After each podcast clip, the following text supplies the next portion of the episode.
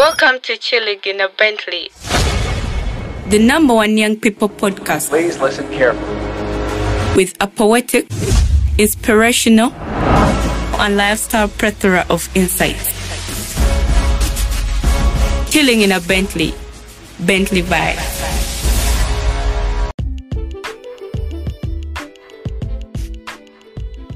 Welcome, good people, to Chilling in a Bentley, and I am here with a very excited man. I can't wait to introduce this gentleman. Okay, in fact, I'm not going to introduce this, this gentleman. He's going to introduce himself. He's a journalist with Next Media Services, and I am very excited to host him on my podcast. And we're going to get into his story. What is his story? Where did he go to school?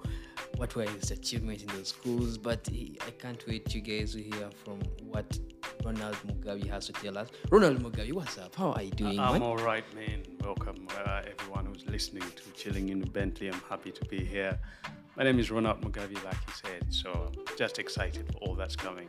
You know, I have a friend uh, that, that, that does podcasting as well. He's called Hosni Barak. The first time I heard from you, I was like, oh my God, does Hosni Barak have a brother that he doesn't know about? Because I thought I would never meet another podcaster with such an exciting accent. Okay. I, I- I really like your accent. I wish God blessed me with that accent. I don't know what I would be doing in the world if uh, if I have this kind of accent of ours and I'm already destroying the world. eh? What if I had your accent? I don't know even.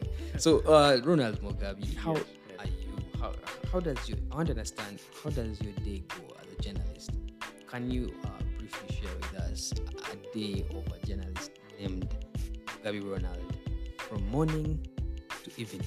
Oh, thank you very much. On a busy day, given the fact that I'm a sportscaster with the Next Media Services, um, on a busy day, I wake up to my mobile phone, I check my WhatsApp group. We have a sports desk WhatsApp group, and then uh, see the the, the, the, the, the, the, activity that's there. Uh, sometimes we see them before time, but when you get like uh, before. Um, before the event of a sports happening, you have to look through and see where you will be working on that day or which a match day is coming up because now I do a presentation for the Uganda Premier League.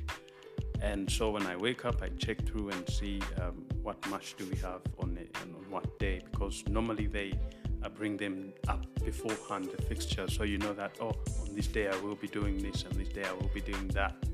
Um, so you check them through, or if it's another sports event like athletics, we have the Uganda Athletics Federation. So that also I go to it and and if, because I do like three sports activities: boxing, athletics, and also uh, football. So I just have to check through my mobile phone all the time in the morning when I wake up to see what's happening in those disciplines. So I see that, then I, you know, if there's an activity now, my busy day comes through um, you have to prep for that activity that you're going to do. I mean, contact the people you're going to work with. Um, I see if I'm doing studio work, I'm going to present in studio, much build up. I have to prep before time and uh, get to know who are, who is on my panel. Um, who am I going to talk to? What context are we going to give this uh, great uh, football match that's coming up, such that people can enjoy and also get some knowledge out of it? yeah, I think that's basically uh, for starters. But then as we go through, then you know, studio happens. We go do a dry run, prep, uh, do scripting, go through the rundown with my producer, uh, see what the producer wants, what kind of context does the producer want to project. Uh, then uh, the producer tells me his side. I tell them. We, we exchange thoughts because I work with different producers. So I tend to find out what they really want to project and then I can advise, they can advise. Uh, what does the head of department want to project? So all of these things come into mind. Then we get to the studio. Uh, I take my position. Normally, because I'm the presenter, I'm the moderator, I'm the person who uh, does the moderation of the whole show or the program. Then I'm dressed up with the you know studio gadgets.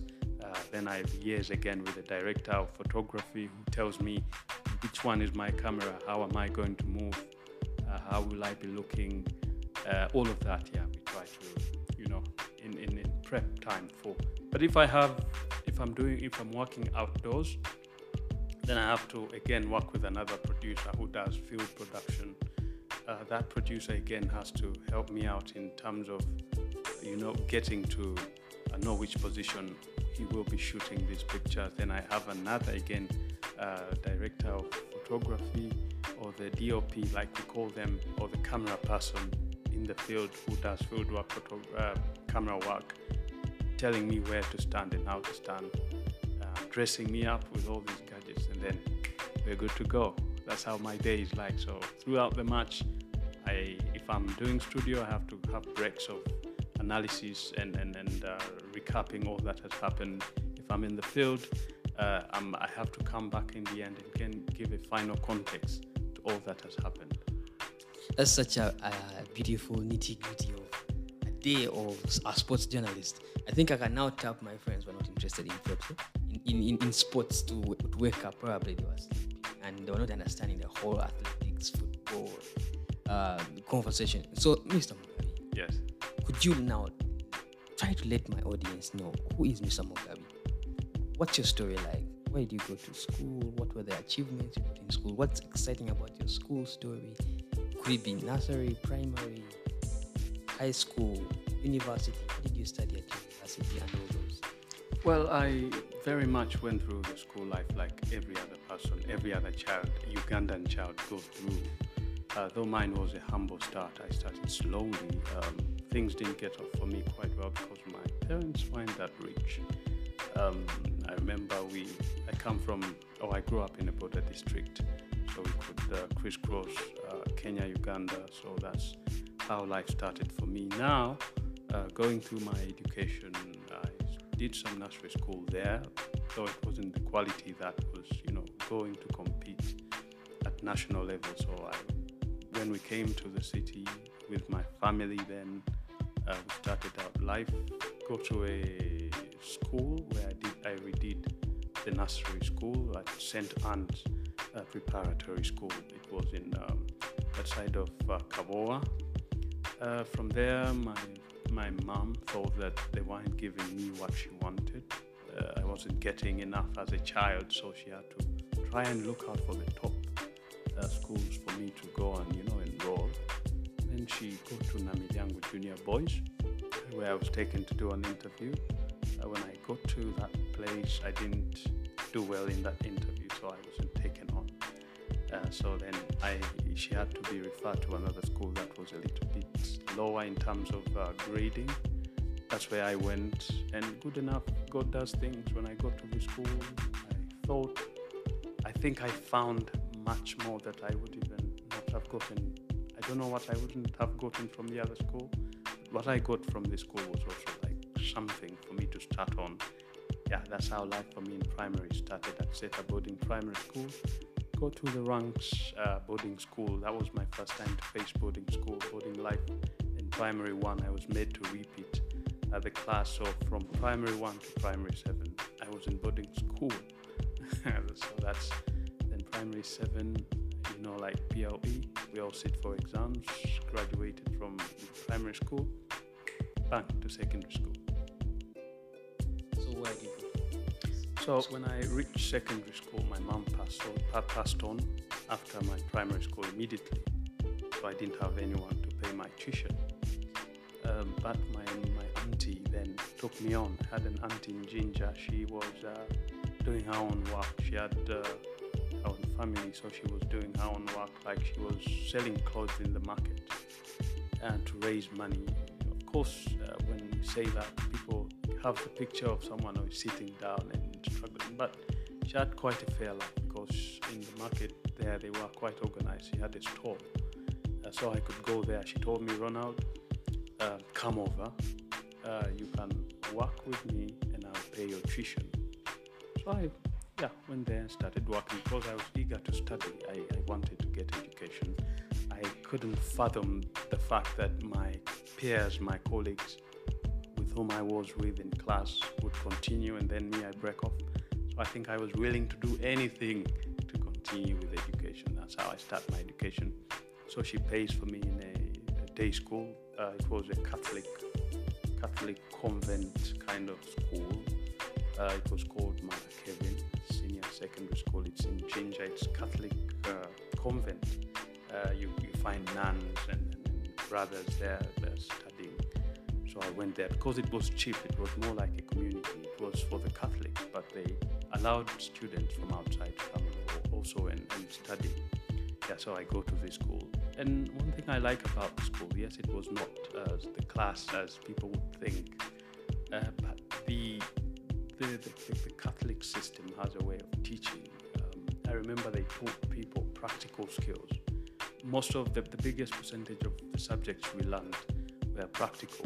Like people learned how to use the sewing machine, people like learned how to farm, people learned how to um, do carpentry and all that. Music uh, was my favorite subject because uh, the, the, I found that the teacher who was teaching music uh, quite charming. Uh, agriculture, I mean, lots of practical stuff that I wouldn't have found in many of these other schools.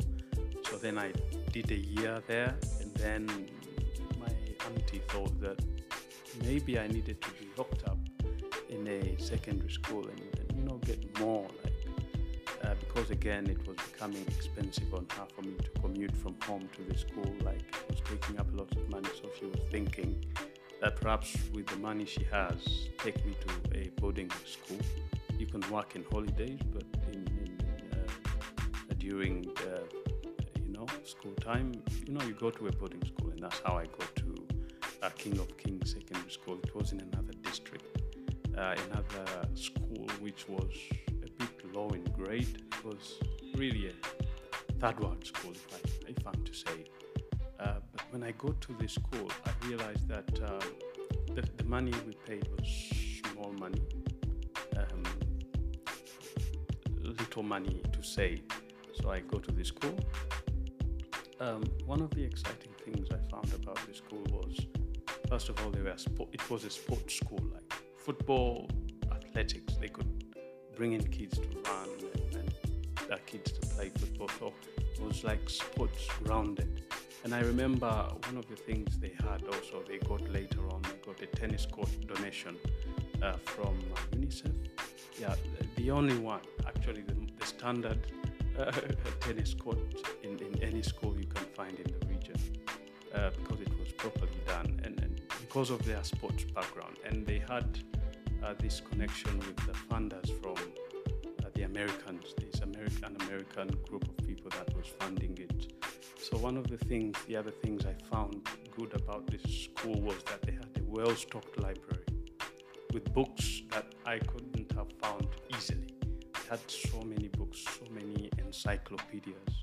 So I go to this book. My favorite place is because again, it was so highly competitive in sports, so I couldn't join the sports uh, families. So I was reading all the time. Every time I got, I was like looking into the library and checking in and reading extensively, reading as much as I could. I read all the history of Africa, Black Americans. Uh, it, it, was to me then. It was like I was uh, searching on Google because these encyclopedias were quite huge. I remember the African Encyclopedia. Uh, it had a lot of material on Africa, African Americans, uh, the likes of Malcolm X, the likes of, uh, and that, that, that there then I was in uh, uh, O level, so I used to go and read many things, self-help stuff, because I found out that kids there also never wanted to read, so reading for them was not something they you know looked up to, and for me reading was everything, because I needed to better my mind, and more I read, I became addicted. And I remember sometimes the Americans used to come in and they could come out and check out their donations, uh, check out uh, how the school was running because it was funded. Yeah, they could, you know, talk with us and we could exchange. And, and yeah, it was quite an experience. Then from there, I sat my senior four. Then I come back to Kampala, uh, St. Joseph uh, Secondary School in Deva, one that uh, one famous uh, musician Maurice Kirya also went to yes. So I joined that school. Joining that school was a tug of war for me because um, my dad wanted me to go. I, I, reunited with my dad after my S4. That's when I found him. I hadn't grown up with him. Yeah, so he wanted me to get a better education too. So he thought that he would take me to a school, but I was so tired of studying from far away. So he said, okay, get you a school that's around town and maybe you can, you know, concentrate. But he was looking up, so he found the Catholic school, another Catholic school, the convent. So I'm, i was back in the same setting that I was in. Uh, so I studied. It was interesting for me in this school because it was uh, in town, and, and, so I didn't have worries of, of, of, of, say, being abandoned somewhere far. I had struggled so much in my O level uh, because in my O level sometimes you could get 5,000 pocket money, and on first day because it's supposed to run you through the term, I take it to the school bursar who stamps on it, who, who uh, uh, puts it in the paper and then you know keeps it for me until I get it. I could go for it at the end of the term because I knew it was my transport back home after the term had ended. So fast forward in high school, yeah, go through high school like any other kid, go through S S6, S5, S5, S6. Yeah, and you know I graduated uh, out of high school and then yeah, it was uh, you know like in Uganda when you finish your high school. Now uh, university comes in. before you go into the university, uh, I want to appreciate the fact that you share something in common. The fact that you reunited with your dad after your senior four. Yeah. I think that's that's where my dad also came after my senior four when he noticed that ah, this gentleman is past highly, he's senior four. Let me come in. Yeah, he looked for a good school and all that. That's when he came in to start to sponsor my my academics till to date. However, I would also love to appreciate the fact that you have such a strong story. May not be able to relate with the loss of your mom at some point, but then I realized that you've been the kind of person that has been able to utilize the limited resources to bring the best out of it. And it's at this point when I want you to share with my listeners out there how did you do it? You didn't go to the most privileged schools, but you you managed to source out the best of the knowledge that you could. There are people that are going to go to these kind of schools and want to portray this whole idea of man, I didn't go to that school. It's not that famous, so don't blame me for not knowing. If someone listens to you converse or air out something, do a podcast, document something that you love to do, because one thing I know from you, documentation, documentary recording. So if someone got a chance to listen to you, they may think you went to the best of schools in the country. Yet you actually went to the unprivileged school. How did you be? How how are you able to source out the best of resources from these places that were the best places to study from? Um, someone once said that we are five people around us. We are a total sum of the five people around us. Um, if, if, say, a kid spends time with people who are smoking weed, chances are very high that that kid will, you know, uh, smoke weed themselves. But there are many things that I think me looking at uh, from, from from the border district where I came from, uh, trying to understand when I came to the city in Kampala, I saw a lot of people with a lot of privilege. Uh, that's what I see every day, even up to date. I mean, um, so there are things that people underestimate, and I always want to emphasize those. Media, people underestimate the power of media. Now, of course, internet has come in, and again, you find that people underestimating. Television is a school If people have not uh, fathomed that they should because I can tell you Chris Brown. I'm sure many young people listening right now know who Chris Brown is. Chris Brown learned how to do everything he knows or he does just by watching television and doing what television uh, does. So Chris Brown is an artist who learned how to sing on his own, just with the help of TV and the other the other uh, media platforms or the other media gadgets that were around him. So now he's a global superstar. Chris Brown, like myself, I think also started out in a village kind of setting. He never had. I was reading his story. Chris Brown was not. He, was, he when he was growing up, he transitioned from uh, New York, uh, from where he was. I'm forgetting the name where he grew up from, to New York. Um, the transition was quite hard for him. Another person I can also bring up quickly is Cristiano Ronaldo. Cristiano Ronaldo comes from a very remote island called Madeira, not even from mainland Portugal. But, um, you know, with relating with what he always saw, interactions, the people he was always with, he managed to, you know, make himself better. So, me, I never underestimated the power of TV. Never underestimate the power of books. People underestimate the power of education. Now, the problem is when we contextualize education to mean academics going through the system and, and you know getting out there. It's different. Education is supposed to harness your talent and, and, and make it, you know, get it out there and, and make you the best of you.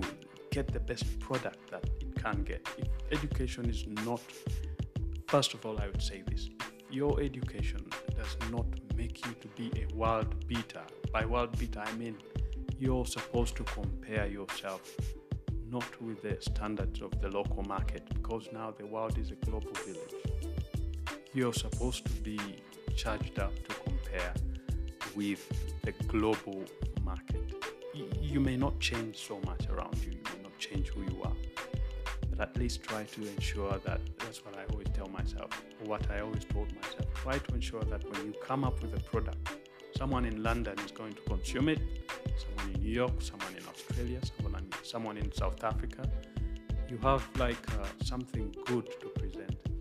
So for me, I was one of my biggest advisor in many stages of my life um, because like when my mom passed on, my mom, the, the, the day when we separated, she was sick and she told me, Ronald, look at me, I'm sick, I cannot help you anymore. I can't do anything for you. So this auntie of yours is willing to go with you. Please do whatever she tells you like. But also try to make sure that you do your best. Uh, you know, don't do things like every other kid does. Try your best. Bring out your best. Be the best you can be, because then from that you will become a better person. So from that advice, I think I was 13 years of age by then. So I, I when when all these things came in, uh, when my auntie uh, needed something or someone to do something, I was always the one. So now there's this, I need to do this. Okay, we had other kids around, but of course for them they were privileged went to good schools because uh, the husband to my auntie was an engineer with the Ministry of Work, so there was some money there at home, of course. But me then, I wasn't caught up in this whole excitement of saying, "Oh, it's a cool place, it's a cool place." It was a cool home, cool house, but I knew who I was and, and I knew what I wanted to be. So I always told myself, to me, every stage is a blessing. I, I don't, even when you throw me to the deepest of villages, I want to always look out for the, the best thing out of that place. I, I never despise people, I never despise places. So from a younger age, I started to tell myself stuff. Reading was one of the things I did quite often. Reading, watching TV with the purpose, because today I see kids watch everything and, and being influenced by everything. But at the end of it all, um, I mean, you will be influenced by some artist who's going to go off the market tomorrow. What are you? What does the world perceive you to be? We have a country like this, very beautiful country, and you see how other kids from other parts of the world try to make themselves better, try to think outside the box. You know, when you read, I used to read Ben Carson, uh, one of the teachers recommended. I remember in senior one, Ben Carson's book, Bill Gates' book. Now, all of those stories I found in those libraries, the library I told you about. So you, read about Bill Gates' story, read about the story of Jay Z, you read about the story of Snoop Dogg, you read about So all these stories come back to inspire. Yes, these guys are in a better country, but their lives, when you try to zoom in, you try to see that when Bill Gates starts from a garage, not a point of privilege, goes to IBM, he's you know rejected or he's you know booted out. He goes and starts his Microsoft. How he starts sitting. So all of these stories came back to me. I was reading from them and getting inspired. Wow, wow! I see you have a, a story that is a gold mine of information that can inspire someone out there, and and I really find so much lessons to get from your story, from you losing your mother, you keeping uh, the dream of being somebody at some point, despite the fact that you lost your mother. And when I was listening to your podcast, which I consider like one of the, most interesting podcasts I've listened to in Uganda, you said something about when when a man loses the mother, the day you lose your mother is the day you grow.